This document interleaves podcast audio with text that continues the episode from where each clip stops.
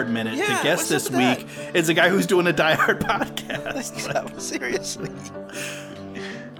So they got a It's- it's guy crazy. on the Die Hard podcast that has a Die Hard podcast, and still I did not get a shot on there. Ugh.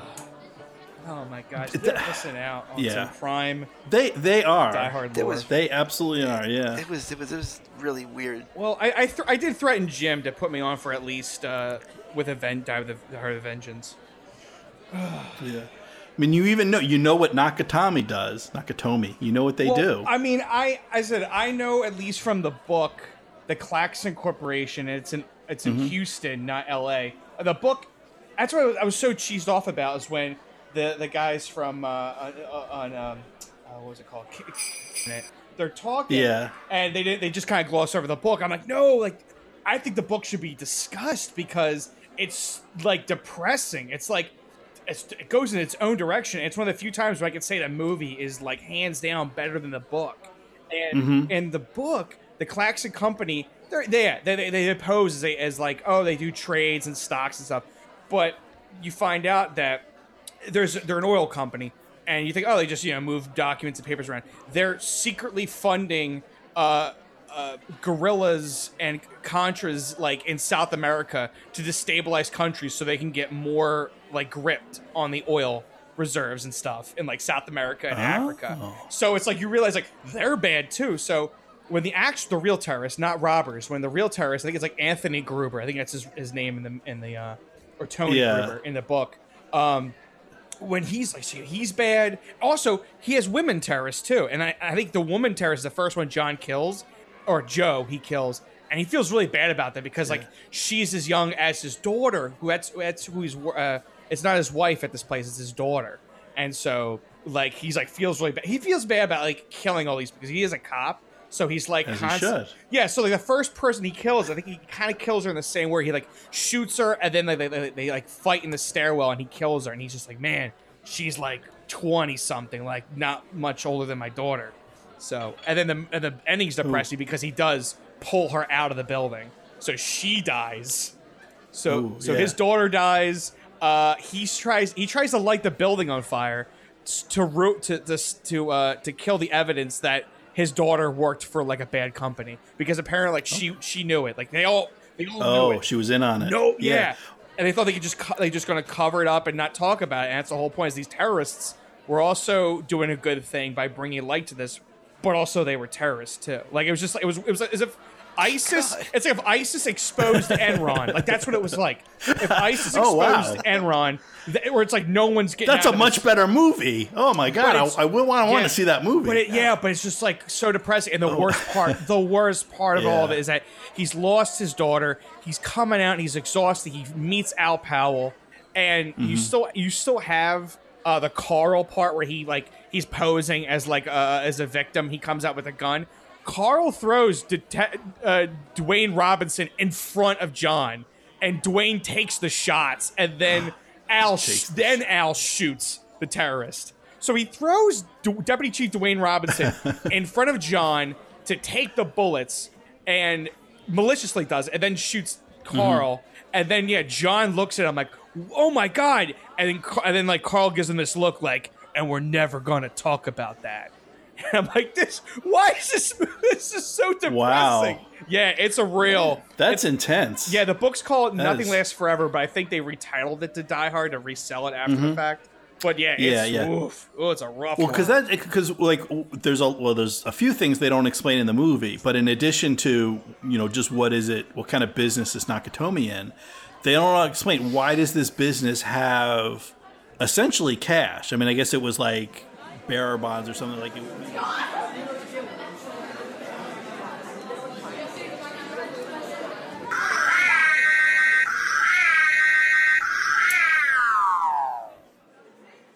Jamie Anderson from Radio Clash Revival and Kyle Crane from Ghostbusters Minute and Jurassic Park Minute. Come on in. So my wife and I had a discussion about this the other night. Um, presents from Santa, wrapped or unwrapped. How did they come to you? I always got them in a stocking. I say wrapped. Really? Wrapped. Yeah, Wrapped. wrapped for me. Okay. Yep. Wrapped. Okay, I guess I'm the outlier here. Um, we would always have them just unwrapped and on display, which was kind of cool because it was almost as if uh, you were walking into a Toys R Us and could get whatever you want off the shelf. but uh, I am I am also a little bit jealous of the people that still got to open things up, you know, and, and have that whole presentation method going. But yeah, I think uh, you know maybe Santa was just a little lazy by the time he got to my house, you know, and uh, was like, you know what, just ta- but by the time he gets to the deep south, he's just like, it's too hot. He's just throwing stuff on couches and yeah. Yeah. Yeah, we have to we have to like carefully orchestrate our Christmas morning between the two kids to make sure like you know they're even. Uh huh. You know, Ah. you know what I mean? Like, it's like, like you open this, you open Yeah. that, you open this. Yeah. So I have a funny story about that. Uh, one year we decided to have uh, all the cousins over, and there's about like I think four extra cousins and my four bro- my three brothers. So there's like eight of us all together, and we're sleeping upstairs. Well, Santa comes, and two of the youngest members of the family made it down to the living room before everybody else got up, and decided, you know what, nobody's awake yet. We can just decide what we want. So they started taking the best stuff you know, they didn't go too crazy. They just put two or three things extra, and you know, we get down the next morning, and everybody's, oh, hey, look at what it- you know what we got, and all of a sudden, mom and dad are like, wait a minute, something's not right here. You know? so uh, there was some cover that was almost blown, but at the same time, it's I look back on it, it's one of the funniest memories of, of, of growing up and, and Christmases in general. So was there an awkward moment where the your parents are like go to the cousins and like, uh, you guys got to give these back? It was actually very direct, which was kind of funny. It was you think that the whole situation would be blown in that moment, but for some reason, I guess mom and dad must have come down early and seen everything and taken a mental note of it, you know. but uh, they were just like, "Wait a minute, this isn't this isn't right, you guys. This goes over here and that goes over there." So um, it was less awkward than you think it would be, but uh, there was also. Uh, maybe the two who were doing it were the only ones who were still true believers. So it was everybody else was kind of just had a good laugh at it, you know. So- you know, somehow moms and dads just com- know that thing. They know who got what. So. Yeah. Yeah. Well, my mom used to claim that uh, Santa had told her what he was getting me, Oh. which provided a lot of cover for her. Yeah. Like a present went missing one year. Um, It got like knocked under a couch or something. And I remember my mom was like, uh, Santa said there was another present. And I was like, Did he? And she's like, Yeah, there should be another present. He gave me a list. okay.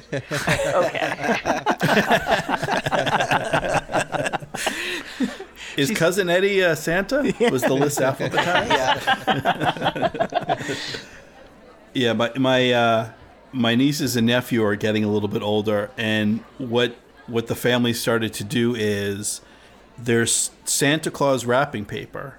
So like all the other presents and all the other different wrapping papers are from mom and dad or from Aunt Kat and Uncle Sean or from other mm. family. Mm. But then there's some gifts that are in the Santa wrapping oh, paper, Oh, yeah. and those are the gifts that are from Yeah, we Santa. do that. That's Oh, a that's good really idea. smart. Yeah. It's a night because I think you should get some credit. Like if you go shopping and you pick out a gift and you think about it and you're like, oh, I think this is what this person would like, and then you wrap it. Not that kids are shy about telling you what they want, but and you wrap it like. I think it's only fair that mom and dad get some of the credit, but at the same time, it it it retains some of the fantasy of, mm-hmm. of Santa. Sure, so yeah. like the credit gets spread around. But I yeah, I've been told like I have to be very careful when I'm wrapping. If I'm giving a gift, like if I'm just giving a gift to my wife, and I put it in, you know, if I ha- if I put it in the Santa wrapping paper, I can't put a card with my name on it. Like then it has to be from Santa. If I want to get credit, I can't use that wrapping paper. Yeah. Like, there's there's a lot of rules involved. Sounds like it. Yeah, we have the Santa wrapping paper too. Yeah, it it stays under careful uh, cover.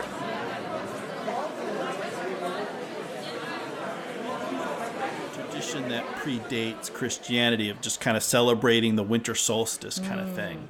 Um, it's it's more a celebration of that, and then in that respect, well, then it it it doesn't matter what you're celebrating. Then the important thing is the family and the togetherness, and that it's it's more that you are celebrating, not what you are or why you're celebrating, um, and and that part I enjoy. The the more traditional uh, aspects of the holiday and the more traditional Christmas movies that get into the the religious side of things, uh, I, I don't get into as much. I don't have interest in that part of it. Right, right. Yeah, it's yeah, the I was just kind of thinking about was it Miracle on 34th Street? Is that or no, it's a wonderful life. I'm sorry. It's it's a wonderful life. It's a one- Wonderful Life. Yeah, is is more that heavy morality tale of oh my god, I just found out the the well, I mean Scrooge the um well Scrooged is a little bit of that, though that's a, a flipped take on that. That's a little, you know, Bill Murray kind of dirties that up. But so it, it, yeah, it is speak, is a telling of you know the the the tradition. It's a, a yeah, it's a different telling of uh, a Christmas Carol of the the the, the Dickens tale, and uh, yeah. But yeah, so the the things like yeah, it's a Wonderful Life. I'm not a fan. Mm-hmm. Yeah, same. Yeah, it's just too much because you know what? It's depressing. I don't want to be sad on on the holidays. It's just it, it's just uh you know, he's gonna commit suicide. I don't really need that in my space on the holiday season. You know, things are hard enough. And I think in general I don't gravitate towards, you know, those kinds of movies because I, I think I tend to lean towards more science fiction and fantasy, you know, for that reason. Um, that I don't want to uh, be mired in the you know the emotional existentialism of the day-to-day experiences of humanity. You know i want to be a little bit more outside of that or be able to um, in in a more fool jester like sense be able to have a, a funny take on it and that's a little bit more i think palatable t- for me i think that's why we end up really enjoying you know bad santa although bad santa d- really does have like a, a good heart of gold at the center of it you know there's a, a delightful dirty turn at the end yes, though there's there's some darkness Mm-hmm. in that movie as well. yeah there is yeah Yeah. but yeah, certainly a lot of yeah, I'll, I'll, yeah. It's it's it's more escapist now. It isn't uh, you know it isn't science fiction. It isn't like on another planet or or anything of that sort. But it's a different kind of a, a- escapism. Mm-hmm.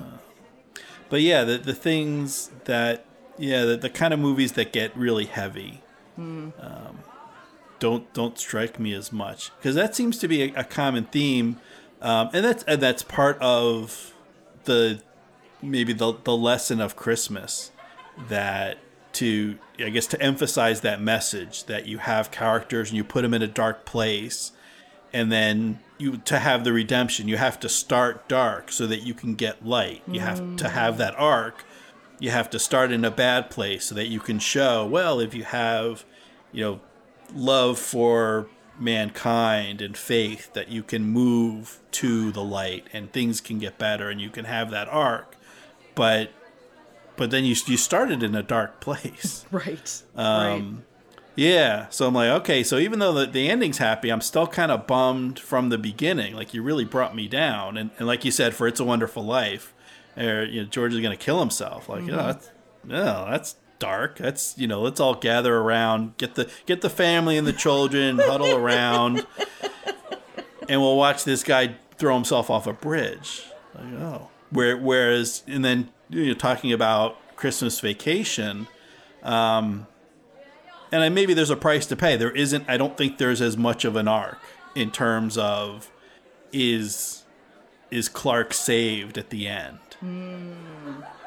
Yeah, I don't know how much he moves, how much he grows.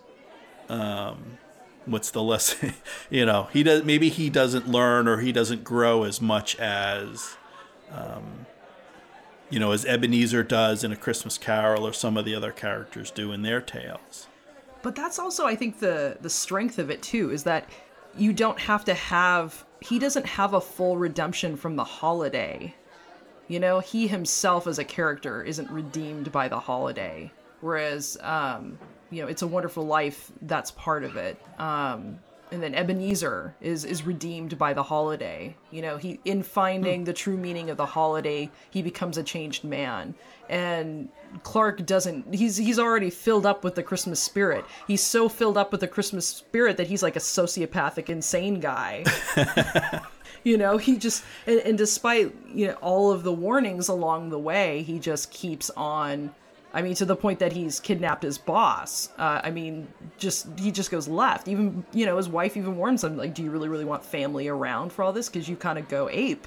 And he's like, "No, no, Yeah. hey, we're all welcome. And I think that that's just, you know, she was trying to inject some wisdom into that moment of, you know, just because it's the holidays, maybe, you know, being with this family is not the thing to do. It's not always the thing to do to get together with family in the holiday season, you know, depending on your situation. Sometimes it's just Right. healthier not to do so or, or to know who to hang out with with which holiday, you know? Yeah, that's a good point. Yeah, well, and I also think there's uh, another another way that this movie is different.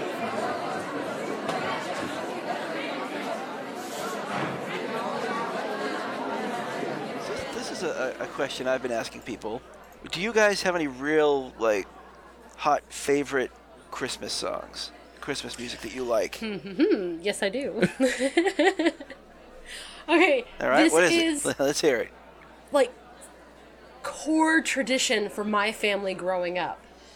It is the Muppets Christmas album that they did with John Denver. N- yes, nice. Okay, good. I'm in. I'm in. Yep, and Yes. Anne Murray's Christmas album. Okay. Yeah. he starts. I think it, you started strong, and then maybe you lost some people on the second one. But sure. yeah. I know it's an odd combination, and I can't remember why those two. I do remember we used to listen to them. Well, we used to listen to them all year round, no matter the time of year. Um, we used to drive from Connecticut to Maine when my dad was stationed up in Kittery, Maine, and we were still living in Connecticut. And we would listen to those two albums the entire way up and the entire way back.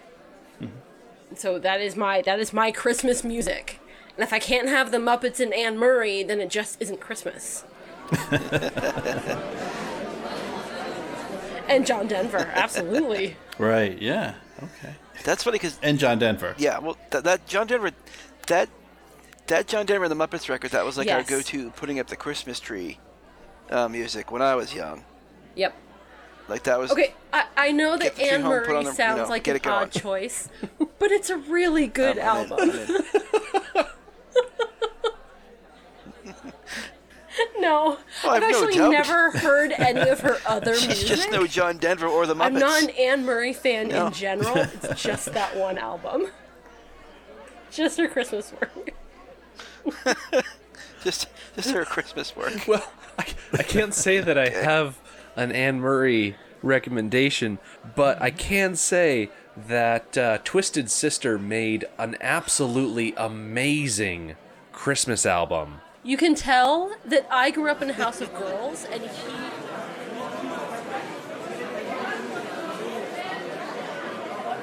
I know of Christmas in the UK is from Charles Oh, Dickens. Okay, okay. That's a Christmas Carol. That's that's pretty much what I know of an old world Christmas. So, uh, you know, how does this movie compare and contrast with uh, Christmas traditions in your own families? Uh, well, I would say um, because of like the, the, the prevalence of international media and whatnot, this is uh, American Christmas aren't all that. That's almost kind of become the norm. Like it's if uh, there's a lot of things here uh, wouldn't be exact. Like uh, we don't in the UK, we don't get um, eggnog. oh, I was going to bring that up. Like, yeah, not a thing. no eggnog. What the hell is yeah, it? I, think it's, I was gonna, I was actually gonna make some. It's like I'll try to get in the, the in the mood for this podcast. I'll go and make some eggnog, and then uh, I looked at the ingredients, and it's supposed to be one of these things like make it fresh, thirty minutes, no problem. And the amount of whisking involved, and the amount of sugar, you have to pretty much put a full Yeah. bag of sugar in it. And it's like I can't Yeah. make that. I'm not making that. You crazy? so I just got very lazy, and I'm just having like a rum and coke, basically. That'll do. That'll do. I kind of wish we had i don't know, it's- it's to in be it. honest, it sounds good. Sounds pretty tasty. Yeah, yeah. It's one of these things. It's just like uh, so many American things that we're that, that, that seem to be such a, a prevalent thing, you know, in U.S. films that we just don't get over here. Like, um, uh, and then there's always a debate on like the Mogwai Minute guys of like the various candies and stuff you get over in America. They're so like three, like even like this last se- season of Stranger Things, like oh the Three Musketeers bars. It's like you don't, you Yeah. can't, you can get them now at an extremely marked up price. in the UK, but that's only because of like 30 Hmm. years of seeing them in, in films and TV and stuff. And I think you can get eggnog now in like some of the major supermarket chains, but it'll be overpriced and it'll probably be pretty bad. Is the is the is the lesson, unfortunately. But uh, Interesting. yeah, but uh, you know, I think it's one of these things of like, uh, you know, many recipe sites where they're like, oh yeah, yeah, I think 30 minutes, no problem, if you have an electric whisk. it's like, well, I don't. Well, yeah. Like, so it's gonna be what, like four hours of me just going, ah. That's a bit of manpower there. Um, I mean, the, I'm trying to think of any other differences. I suppose when I watch movies and TV shows, American ones, they always leave out milk and cookies for Santa, which we do the same thing, but it, it's Mhm. not milk and cookies. It's uh, well, we have a, I don't know if you know, we have a thing called a mince pie. Do you know what that is? Yeah. Yes. It's, Okay, it's not sure. mince though. It's not meat. it's, it's very confusing. It's it's basically what would you describe it as now? It's kind of like a fruit chutney in a pie. The thing I I actively hate. I love love 'em. pie. You're a freak. It's one of these things of like, no, it's it's one of these things. It's just, I've got so many of these like little minor uh, social crosses to bear. Like I felt weird in the you know the, the last time we were the previous time we were speaking the previous recording, um, really like laying into Clark Griswold because like oh he killed a dog. And it's like that's horrible, but the thing is, I don't like dogs. No. I've got, it's one of my social things. Of like, when I say that to Oh. people, they do that. They go like, "Ugh." And around Christmas, if I say like, that's one of the things I don't like. I don't like dogs. I don't like jeans. Won't wear jeans. Can't can't wear them. Ketchup, and then uh, mince pies Ah. around Christmas. If you say to people you hate mince pies, I've got my seven-year-old niece. And I mentioned this to her, and she nearly tore my head off. And she's like, "It's kind of like you got nothing on me, kid. You're seven years old. You don't know the ways of the world like I do." But she was just like, "I know better than you do about She's this right. mince pie situation." She's completely right. It's it, that, that's like a traditional Well, Christmas told, food, but- and yeah, it's like fruit in a pie. It, it's sort of like a chutney. I don't know what you call it, but you you leave that for Santa. Mm. But the drink again, it's not milk. It tends to be alcohol of some description. so it's like. Uh, you leave booze out for Santa. I think it's basically so your dad can drink it Right. and go, "Oh, look, Santa's been. The booze is gone." Yeah, hundred percent. Yeah, and, exactly and you can have a nice little cake with it, yeah, basically. oh, Santa must have been. Look, What's uh, that's the thing? Talking about like weird, uh, like fruit-based kind of Christmas treats. Do you guys in America? Do you have? Um, this is the thing too. My dad has this every year. He's the only person who eats it, but they have to have it for him. Is uh, the plum pudding? And this that's is the a- best thing. What the fuck? You and my dad would be like best friends. Like you should be doing a That's podcast soul- with him instead. That's the sole reason to have the, the Christmas dinner.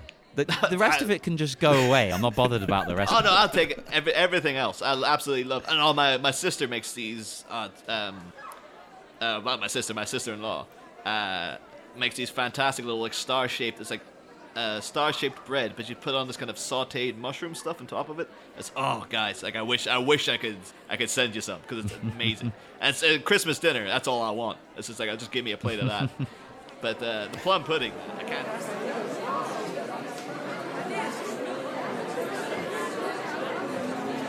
That's the thing is when I was watching this and everything. I mean, after like probably around the 16 minute mark when the squirrel attacks, Yeah. I kind of was just like, I've never had a Christmas even remotely this bad. Like I can never think of like, like I said, like we have a quiet Christmas, and then most of the time when we do the big Mhm. house get together, you know, it's like there's so many things happening that like I've never seen a fight break out or anything. No one's ever like. There's no squirrel attacks. No, so, dogs. so yeah, so this whole like second half of the film was just like beyond my comprehension of crazy. Yeah, I mean it's it's So- exaggerated for the for the movie. We've had some some crazy stuff that uh, I may or may not share in a later episode, but.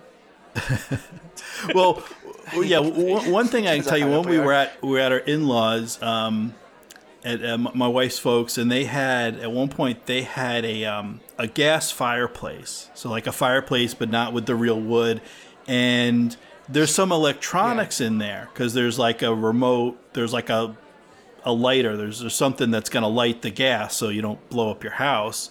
And I don't know, but something happened where like the the little box with just the that's just supposed to spark the, the fire like that caught on fire, and that like that started smoking, and that was like a foul like plasticky electrical smoke. It wasn't like a nice woody smoke. It was like the bad kind of smoke. And then like we couldn't figure out how to get it out. We uh, and then like we're grabbing. Um, someone grabbed the like the a lid, a pot lid from the kitchen, and like ran into the living room to like cover the fire and try to put it out. It was just, and then like the house filled up with smoke, and then it was like, okay, it's it's, you know, got to open all the windows and turn the fans on to kind of clear it out, and like the kids are running around yelling. It was just crazy, but uh, not quite Griswold crazy. That might that might have been one of the craziest Christmas. Well, and I think Yeah. that was the same Christmas. I um, I clogged the kitchen sink. I was peeling potatoes, and I'm like, well, there's a, you know, there's a disposal that that'll crush everything, right? And so I'm like just putting all the the potato peels. I'm peeling potatoes and I'm just putting it all down the sink. And I guess there is a limit to how much even a, a disposal can, you know, in a sink can dispose. And so it was like, you know, Christmas morning underneath the sink with the wrench, opening up the, the pipes to kind of clear it out. Uh, yeah. Oh God. Yeah, so now I know not to do that.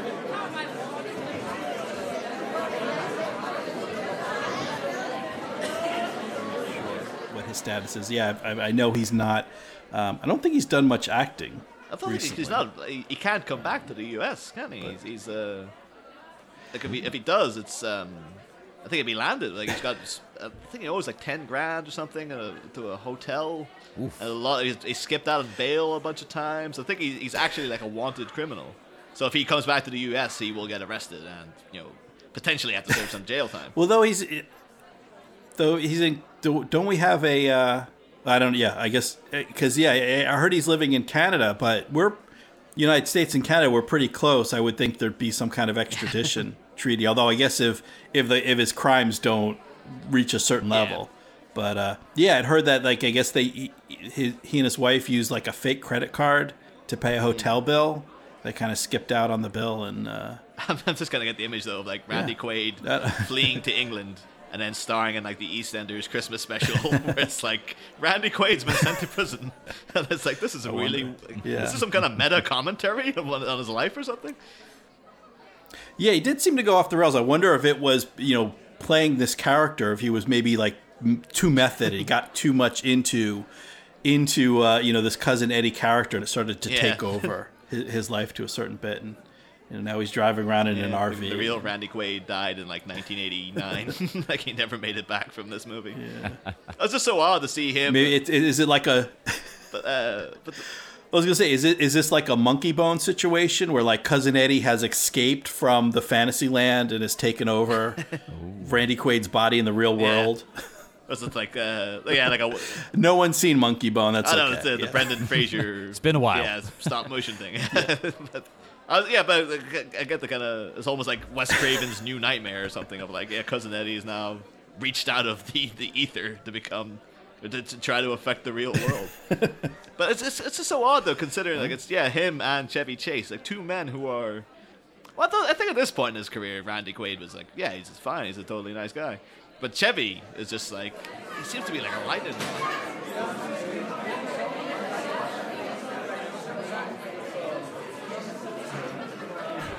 I really like um, kind of traditional carols. Like I just today at work was listening. Uh, I was of course working on Christmas Eve. Uh, was listening to the King's College Cambridge Choir, who have like many Mm, hours of Christmas music. And my favorite Christmas carol is "In the Bleak Midwinter," which I just think is like very evocative of what I like about Christmas, which is that it's in the winter and I can go skiing. That is a good one. Yeah. James Taylor is a nice version of that too, I believe. Oh yeah, I'll have to check that out. Yeah, I have to kick in with the James Taylor. I also really the, love the James Taylor Christmas. Um, I love A Christmas Carol by Charles Dickens, and I have a Uh-huh. Tim Curry uh, read audible version of it, which is really good. He does a great job. Ooh. Does he? Does he? Yeah, I, and I think it's only two dollars on Scrooge voice? Audible. He his Hey. voices are amazing. His ghost voices are so good. Yeah. they would be.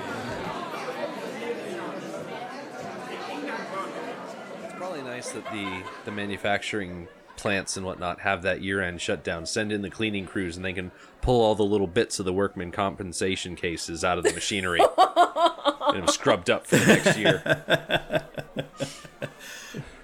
Yeah, nice to know those get get cleaned out.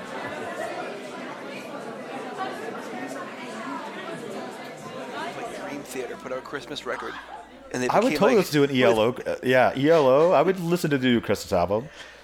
Well, that's funny because the whole reason I was thinking about this tonight was I gave this the manager at, at uh, Walgreens probably a longer lecture than she needed on the merits of the uh, original uh, Roy Wood Wizzard version of "I Wish It Could Be Christmas Every Day" versus every other re-recording of it that one of them happened to be on. Do you guys know this song? I don't think No. so. It's, it's Roy Wood. Will you yeah, I sing it think for us? Oh man. oh, I would love to, but I can't right now. It's it's Roy Wood from uh, ELO, one of the founding members of ELO, and he broke off and formed this band Wizzard. So it's like this glam rock. The, I'm gonna have to put the video up in the group. Yeah, 'cause yeah. I want to make sure everyone sees this video before they die. It's amazing. it is. He he looks like he looks like a a spirit almost. Like he's he's got like you can't tell where his hair ends and his beard begins. and there, there's two there's two drummers. Everyone's dressed up in like like marionette costumes and stuff. That's starting to sound and it's creepy. from like 1974 or something. Oh no, it's it's beautiful. You're gonna love it. I guarantee you're gonna love it. If, if, if I could have everyone like witness one piece of Yeah. media at my behest, it would be this video. Oh, who? Okay, so who-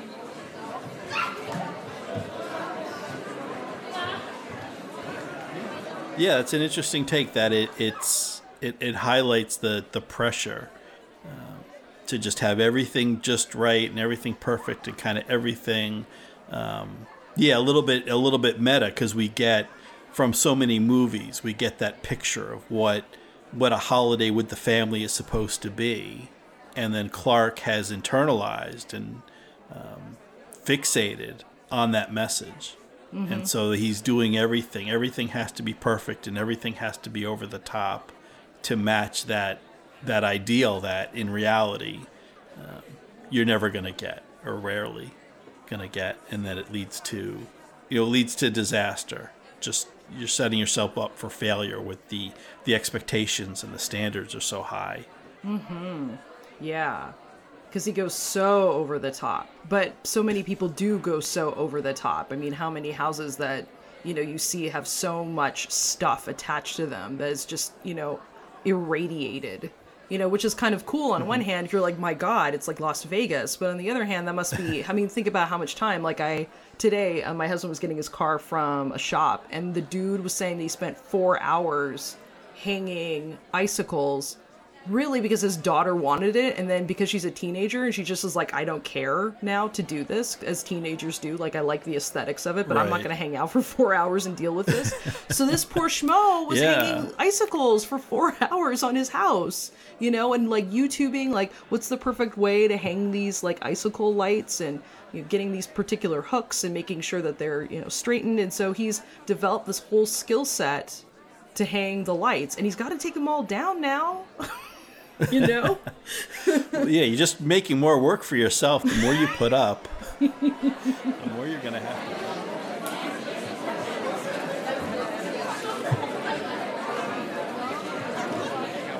about, like how I want my Christmas carols. No, fair enough. Fair enough. But then, yeah.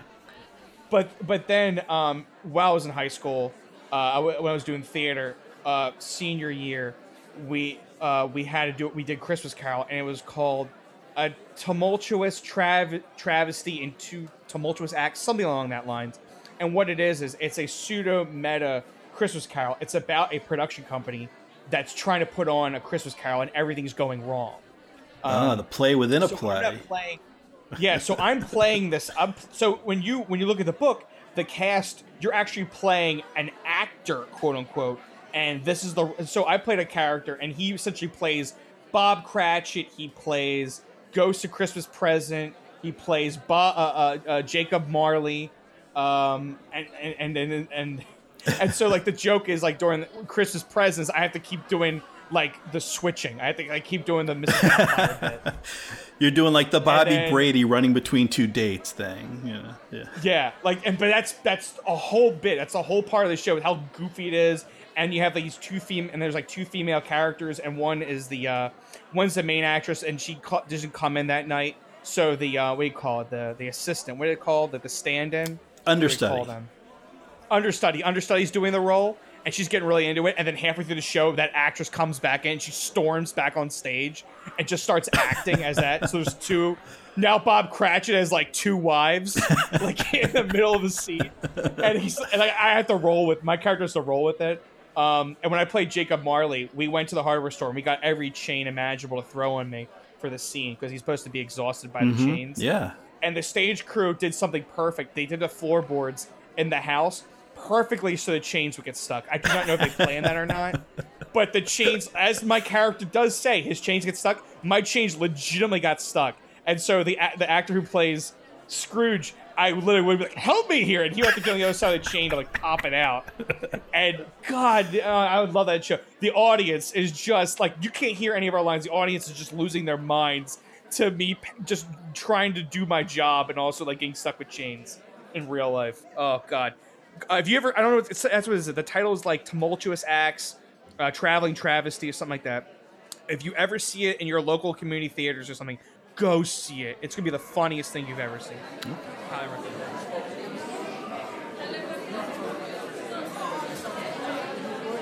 The squirrel, the squirrel getting loose. I love that part too. I mean, there's just so many good parts. Neil doesn't know what he's talking about. The squirrel launch, like the squirrel launches him into such a panic. I guess I guess it is weird to have a squirrel running around your house, though, isn't it? It's all these city people. They never, you know, this is the most they ever go out into the woods is to go cut down a Christmas tree. So It's like, this it doesn't is like, belong. you know, the second coming of Satan for them or something. Right. It's like it's a squirrel.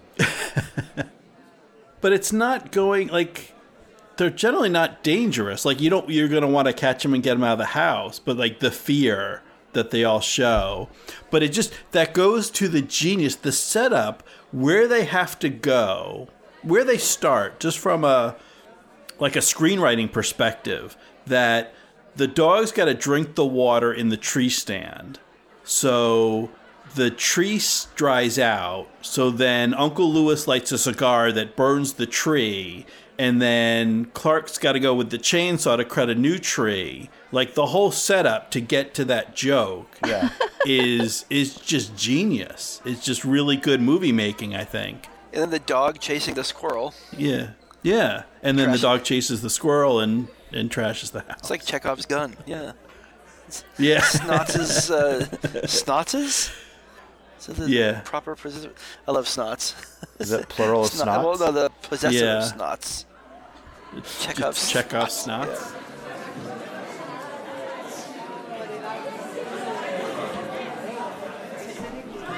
Rick, did you catch last Christmas time around sometime in December? We watched that movie with my parents. Oh yeah, it was Thanksgiving afternoon. Yes, my dad was bawling by the end. like the, this, the military scene with the army and everyone standing, he was bawling his eyes out. Oh, Follow the general bet. wherever he wants to go. What? Yeah. Yes. I'm not surprised at all. No. Yeah, that mo- that movie has so many good parts to it, so many good moments. I mean, even outside of the actual Christmas scenes, I mean, that one part where Bing and Danny are filling in for the sisters and they're just lip syncing along with the fans and they've got their pants hiked up so that they look like uh, flood pants. so good. That might be one of the best musical numbers in all of musical numbers history. Yeah, yeah, could be. There is a movie coming out this Christmas. I'm not exactly sure when. It's called The Man Who Invented Christmas, I believe. Oh, that's right. It's got uh, Matthew Crawley, aka the Beast from Beauty and the Beast, and he's as Charles Dickens. Yes, and it's, it's his story of how he wrote. A Christmas Carol. Thank you. A Christmas Carol. A Christmas fell Carol, right out of my head. I'm hoping, like, I really, really want it to be a new classic Christmas movie. Yeah, that would that would be interesting because there's so many different versions of that tale. So yeah, so to, to work into, you know, there'd be yeah, watch watch like kind of the origin origin story, and then pair that with your your favorite version, whether you know Muppets or Alistair Cook or you know whatever your favorite is. Um, yeah, Well- it would be interesting. So yeah, I actually hadn't heard about that, but um, It looks pretty good. It's got Dan looks dope. Stevens, Christopher Plummer, Jonathan Pryce is in it.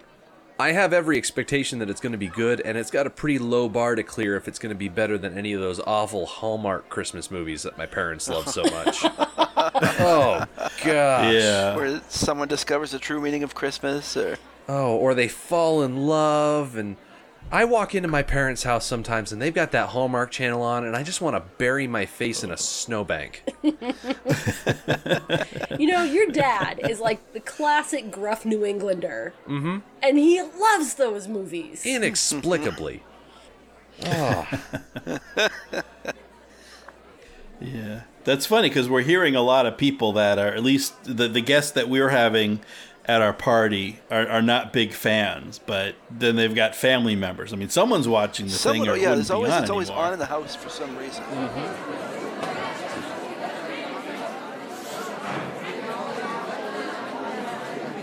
It's funny. I used to work at a video store called Major Video in Louisiana. It was a uh, New Orleans-based video store that was uh, uh, given to a guy because he didn't rat out the New Orleans mob, and this was kind of while he was in prison. he was a bookie, and uh, it was a, a pretty great actual chain of video stores throughout Louisiana. And uh, I worked there kind of like in the late '90s, early 2000s, uh, and so that was kind of the advent of DVD coming in, and so we still had a very large backlog of VHS tapes, and we only had one copy of National Lampoon's Christmas Vacation. And for the entire store, uh, this movie was by far our most profitable videotape that we had in the entire store. Uh, it rented out throughout the year, but throughout Christmas, starting maybe Thanksgiving Day, we could not keep this movie on the shelf. And we had a list of people to call uh, that was like maybe 10 phone numbers long every day. You know, we're just going to call you when the movie comes in, and hopefully within that Yeah. two day window, you can have it. Because we had a little, a little station we would pull out and we put all the Christmas movies there. So you'd have like Home Alone, National Lampoon's Christmas Vacation. Uh, there was some religious movies along with that. And this one was, I, I, I looked it up one time at the computer, and the movie had easily made over like $3,000 just on rentals and Wow. late fees of it. So it was by far the most popular videotape in the entire store. And um, I don't remember the first time I saw it, but I remember there were two points in the movie which I uh, completely like l- just lost my mind laughing and like couldn't breathe, uh, like drooling on myself type funny. And that was when uh, Clark takes off on the sled. And it he immediately goes from zero to like ten thousand miles per hour. That visual Yeah. gag of that was hilarious. And then secondly, when the squirrel escapes the tree, uh, which happens on Christmas Eve, and just the little little one shot of that kind of fake squirrel on a on a string flying down underneath the the ottoman was enough to send me just like comatose, just like over doubled over, like drooling on myself. But uh, so yeah, I bought this on like Amazon video uh, about five years ago, and uh, you know, we, our uh, my brother Brady and I, who host uh, Jurassic Park and Ghostbusters Minute with me, um, our parents are divorced. We have two other brothers, so what we would do is Christmas Eve we get together with our father, and we have a little bit like you know guys' night type thing, and then Christmas is spent with mom, and then of course dad comes over later in the day, and all the family stuff just falls apart. And anyway, so but guys' night was always National Lampoon's night, so we'd get a bunch of uh, eggnog and Maker's Mark, and just make a bunch of drinks, and we just you know progressively just get a little bit more drunk uh, watching this movie, and um, it's remarkable to me every year how well it holds up. How I still laugh at all the same stuff. Uh, you know, I still get the same feelings every time I watch this movie, and it's that's kind of. I guess what makes it a classic. So yeah, our routine is just eggnog, uh, getting wasted with dad, and watching Chevy Chase movies. So uh, yeah, that's us. But uh, yeah, Jamie, what about you? Do you have any any kind of uh, memories or, or tradition that go along with this film? Um, I had never seen this movie until I was like 23 or 24 years old. But I um, went to graduate school in the UK and then I lived there and worked there for most of my 20s. And I have these two really good friends who um, are American and they invited me into their home to be part of their Thanksgiving tradition because we were all feeling kind of homesick around Thanksgiving, which of course no one acknowledges in the UK. Um, and so their tradition Yeah. is that after all the dishes are cleaned up from the meal, then Christmas begins, and Christmas begins by watching this movie. So I was like, "What is this movie? I've go. never seen it before." Uh, and then I watched it several times with them over the years. I can dig that. It definitely feels like the start of the season Yeah. the first time you put this on. My wife and I have already watched it this Christmas season as well. So I think tonight we're going to continue on with uh, Krampus. uh, but it's like this, Home Alone, you know, they're all just kind of in the. Yeah. You know uh, the, the the the routine, and uh, you know it's really one of those Christmas things. Like I feel Christmas when I hear the opening theme song for this film, Mhm. which uh, stands up by all the Christmas classics, like Mariah Carey's "All I Want for Christmas Is You," you know, Christmas in Killarney, and then the National Lampoon's Christmas Vacation theme song, which is really a brilliant piece of songwriting. Like the melodies in it are very complex, and uh, I really feel the Christmas spirit whenever I hear that song. I felt like the song was very 80s. when I was watching it, I The was like, instrumentation this of it is, song yeah. puts this movie at Yeah. a time at a place very specifically, which is fine. Oh, you mean the t- decade where the best music ever written was? Absolutely, yeah, right there, 1989. Exactly. it's this and Thriller, right? Yeah. Those are the two great songs of the 80s. Absolutely.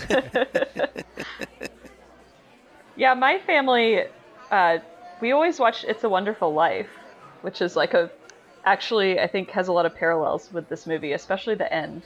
Yeah. So it was, yeah. it was absolutely. kind of fun to I watch mean, they that. had that little callback to it where they're watching it in the movie, but it does it does kind of hit on that uh, working class kind of uh, family situation Yeah, that's going on, and on, also, like, which I think which makes it relatable. You know, like Mhm. George Bailey has his own screw up family member who almost ruins Christmas. So, Yeah.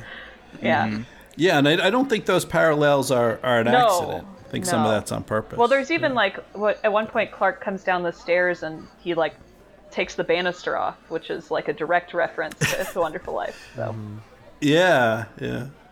Yeah, not only that, I mean, uh, you know, this what is the second unit director on National Lampoon's Christmas Vacation was Fra- Frank Capra the third. Oh, really? Which, uh, which is crazy. Yeah, because Frank Capra, of course, Right. directed "It's a Wonderful Oh, Life." that's yeah. really I'm not making that up. That's a real thing. Yeah, that's yeah. It's all connected. I feel like that kid got his job through nepotism. Just gonna say it. You know, sometimes it, that happens, and sometimes it's okay because they're just damn good anyway. I think the So third unit maybe direction in this used it- movie was really on point. So it was absolutely. I think someone had pointed out that you know at the end of the movie where George Bailey, you know, a- accepts his life, he accepts his newel post being Mhm. wobbly, Mhm. but Chevy Chase just like chainsaws it down. he de- deals in a much more 1980s way than. yeah.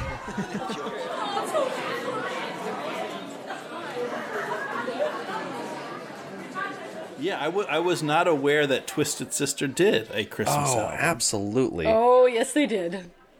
Um, I mean, if you haven't listened to it at all, I would definitely recommend it. So they start off with "Have Yourself a Merry Little Christmas," and they start it off nice and slow, but then they pick it up and they give it that nice twisted sister edge to it. They do an amazing rendition of I'll Be Home for Christmas and Oh Come All Ye Faithful is probably one of my favorite hmm. songs on there. And Dee Snider is just giving it everything he's got.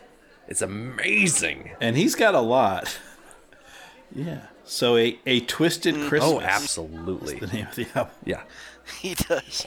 Yeah, it's been out for a while. They released it back in 2006, so it should be pretty Now, easy to all the- find. oh wow, that's pretty late. I mean, I I think of you know Twisted Sister like their time in my mind was like mid to late '80s, but so this is relatively recent. I was yeah, I was thinking this would be long ago, but I just like that uh, you get their album title, A Twisted Christmas, and it shares a very close name with the Bob Rivers album of Twisted Christmas, is where you find the song The 12 Pains of Christmas and We Wish You Weren't Living With Us. and I think The Restroom Door Said "Gentlemen." That's always a good one.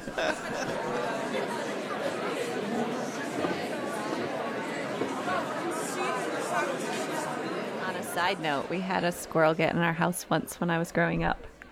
Did you all lose your Um, minds? Like what happened? Did it Oh. end in mayhem and tears? We d- well, we did well. We were probably standing up. We were standing up on chairs, but my dad just went and got the gun and he, he like he shot the Oh, no. squirrel in the house. Okay, first off, first off, let's unpack that. You were standing on chairs to get away from a Yeah. squirrel, which are known for the I don't, crossing I don't know. What do you do climb though? I mean, they're like so. comes it comes running in. Somebody left the back door open or something, or a sliding door open, and it came in the house. And so all of a sudden it was like, "There's a squirrel in the house!" And so immediately you jump like it's a mouse or something, and then. Yeah, then my dad got his gun and just sat in the living room and waited as this squirrel. I'm, I can't even remember. We chased it out or what came through, and he. that I doesn't remember sound he like shot the shot. squirrel in the living room. See, rednecks everywhere. Like it's not. wow. Wow, this is great. So wait, no, is this a is this a handgun or a rifle? Is this a Do you sniper recall? rifle? I, I want to. It's a couple. It's a double eye. No, I think it. I think it was a handgun. No, that would tear was apart through. because he. I'm assuming it's a it was 20 a 22. Yeah. Yeah, That's I'm a- thinking he's a it's good got to be shot, a, a though. s- a small gauge because like a, a 45 will just there there won't be anything left. It was a small gauge because there was only just a. It's a it's a hand cannon. Like you don't need that part of the floor anymore, no, right? I think he shot it with a 22, and it, there because there was only just a Mhm. spot of blood on the carpet. That was it, and Sounds so like- sounds it was like pretty an clean. amazing It's a throw and throw. I'm imagining the the chalk outline of the squirrel. Did you like put down some peanuts as like a trap so it would stop at a s- Yes. particular spot where he was he was setting up? Yeah. I don't. I think it came running through, and he actually got it. And uh, And now I'm imagining an entire episode of varmint-based Law and Order around the murder of this squirrel. Made a little made a little sock puppet of a female squirrel. Yeah. Yeah, this is a time when like yeah, men were men and It's always the it's always the yeah, husband. You, you, you'd Yeah. shoot a squirrel in your house. You could do this, and no one batted an eye. And so, um, Right. so how did he prepare the squirrel? Would you know just grilled or like stew or Slow cooker, oh, sous vide. a sous vide? yeah, slow. Yeah, he. yeah. Well, if he cooked it, he grilled it, and it was probably burnt. But then, uh, Right. yeah, yeah. But just on one side.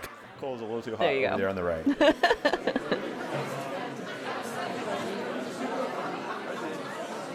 association in my head now. It's like my dad eats it, and then there's a really um, terrible novelty Christmas song uh, called uh, "I Want to Have My Christmas with a Dalek," which is like a Doctor Who spin-off. But I think it's like an unlicensed one. I'm not too sure of like it's it's all above board legally.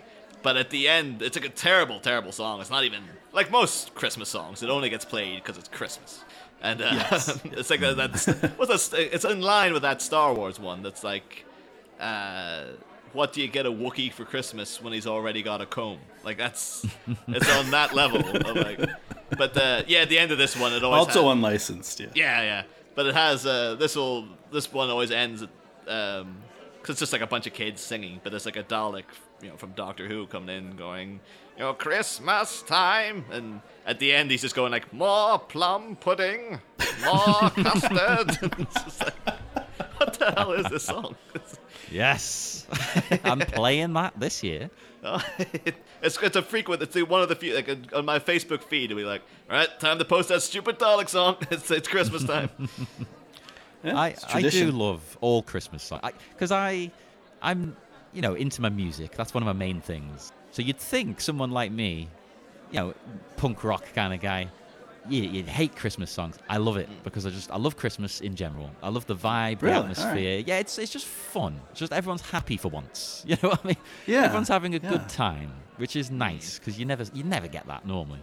Yeah. So everyone's having fun. I love the, the crappy music, and we've I think we've got you beat for crappy Christmas music over here. Some, oh, Jesus, there's some terrible, terrible ones, and it's the same ones every year as well. Never changes. Yes, There's yeah. been about two new ones in 20 years. Yeah. Yeah, I do join the I a, playlist.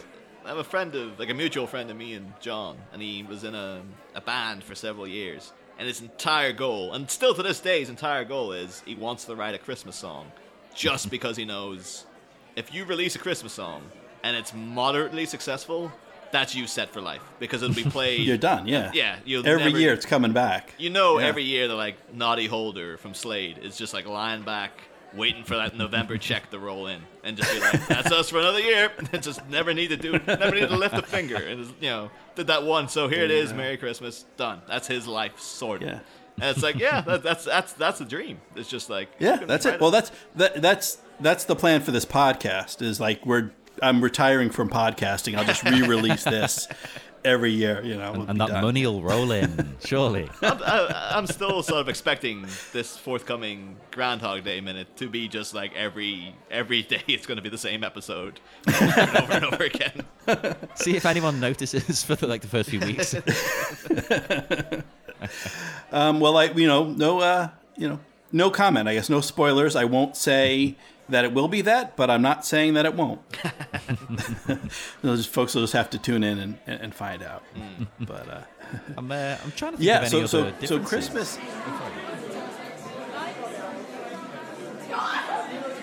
I always try to read the um the story like over the course of the day on Christmas Me Eve. too. Do you? Yeah. Me too. Nice, yeah. Nice. I love doing that. I try to you know first time I first couple times I tried it I did not start early enough in the day. and there was too much to do. So like last year I was really aggressive about it. So yeah. Yeah, it's important to get through at least one of the ghosts before you even really start right, day. yeah, totally. Actually, I have experience with being in it with a squirrel in the house before. Funny story. This girl I You're like- um, like, I'm friends "Yeah, with, all right, let's um, living in Charlotte um, rescued it from like it falling out of its nest and and, and started raising it. And so she had she had a squirrel as a pet. Oh. And she would uh, she she would like, hey, you want to see my squirrel? I'm like, sure. And this is not a euphemism. And you're like, all right, I like the way this is heading. Yeah. I was like, yeah, girl. And she's like, uh, she, she said, I'll be right back. And she came out in this big, thick bathrobe. I'm like, not what I was expecting. And then, like, it's just, it would sit on her shoulder and then it would just, like, run laps around her body, clinging to this Oh bathrobe as it would go. And what was really fun is if you were standing there, it would periodically leap off of her onto you. and just like hang out for a second and then jump back. And its claws, she wore the bathrobe for a reason because its claws were not, no oh joke. goodness, that's awesome. But it would just do this like ping pong thing. That makes me feel really bad about my dad killing the squirrel now, and not just like Yeah, eventually it started tearing up her furniture. could have had a pet. Well, no, because "We this could've a was. pet?" yeah. It's like there's alternatives to eating it. Well, no, because you- you're talking about there's a difference between like a wild, you know, like a feral squirrel versus one that had been raised, you know, rescued and Well, raised. eventually she did have to get rid of it because it was tearing up her furniture. So she, I'm no joke. She, was- she, she lived in Charlotte, North Carolina, and she drove this thing Wow. down to some nature reserve in Florida where they were going to take squirrel rescue and and, and gave it Oh. to them. Oh. And it, it was like this, like and she was heartbroken for like a month Wow. because she got rid of this thing. So went to live on a farm in the country. Quotations. Yeah, yeah, but not that kind of farm. I mean, your your father probably did the right thing. You can't like Yeah. a wild squirrel. I mean, even like when you raise from young, they they go a little s- Yeah. squirrely. There, there's a reason they say that. Uh, but certainly one that's wild that gets in is Right, yeah. no good can come of that. You you got to get it out or you know somehow. That's- yeah. Yes. They're just yes, nuts. they are. Yeah. Oh. Mm-hmm. Yeah, I'm just sorry. This was like the time before everyone had a you know a video camera in their pocket at all times. There's probably no there's no evidence, but you know it. The story lives on in in now all our minds as well. I love that. There you go. Yeah, and this now be on a podcast and it'll live on forever. So uh, so let your father know he's going to be getting a call from the folks at PETA. but uh, but we'll back him up. He had no Yeah, choice. he had no The- The, squirrel was coming right for him. It was. Yeah. Yep. What do you do, Hot Shot? What do you do? Well, and, that, and that's the importance of having the the right caliber uh, firearm for the situation. Definitely prepared. Oh, of course. You get, yeah, Yeah. 22 is good Small for game. small situations. He went to like the gun locker to carefully select his He's like, nope, nope, nope. Ah, there we go. Yeah. no, that- Squirrel? Hmm. yeah, there it is. no, he was on like the ammo wizard online, clicking the buttons, and it would take him to a new thing. And it's like, it was like, who's your quarry, bigger or lesser than this? And Yeah, I wonder if there's a hotline you can call. It's like you know, I don't know. or maybe he just answered a BuzzFeed quiz. Yeah, BuzzFeed.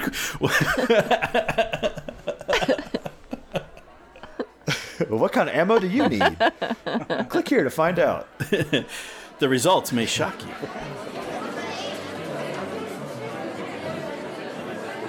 What's that? Sneaking out for a smoke? Well, be sure to hurry back for the next installment of National Lampoon's Christmas Vacation Days.